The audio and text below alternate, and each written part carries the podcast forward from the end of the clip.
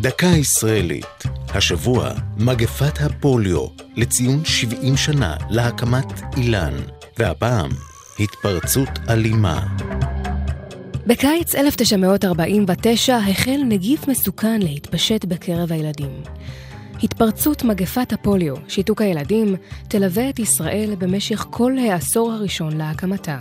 הפוליו היה אחד הנגיפים הקשים ביותר שתקפו ילדים ברחבי תבל במהלך המאה ה-20, והותיר המונים משותקים לצד מקרי מוות רבים.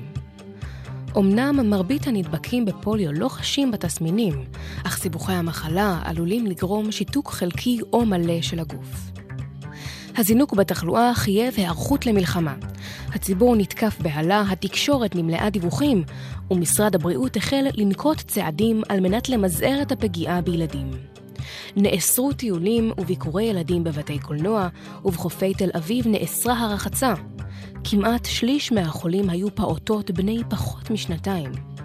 מתוך כ-2,500 מקרי פוליו בין שנת 50 ל-51, כמעט 30 נותרו נחים. אחרי פיתוח החיסון בארצות הברית ובהמשך, כאן בארץ, החלה בסוף העשור הראשון למדינה ירידה במספר מקרי שיתוק הילדים. מאז שב הנגיף ופקד את ישראל פעמים מספר, אבל לא באותה עוצמה. זו הייתה דקה ישראלית על מגפת הפוליו והתפרצות אלימה.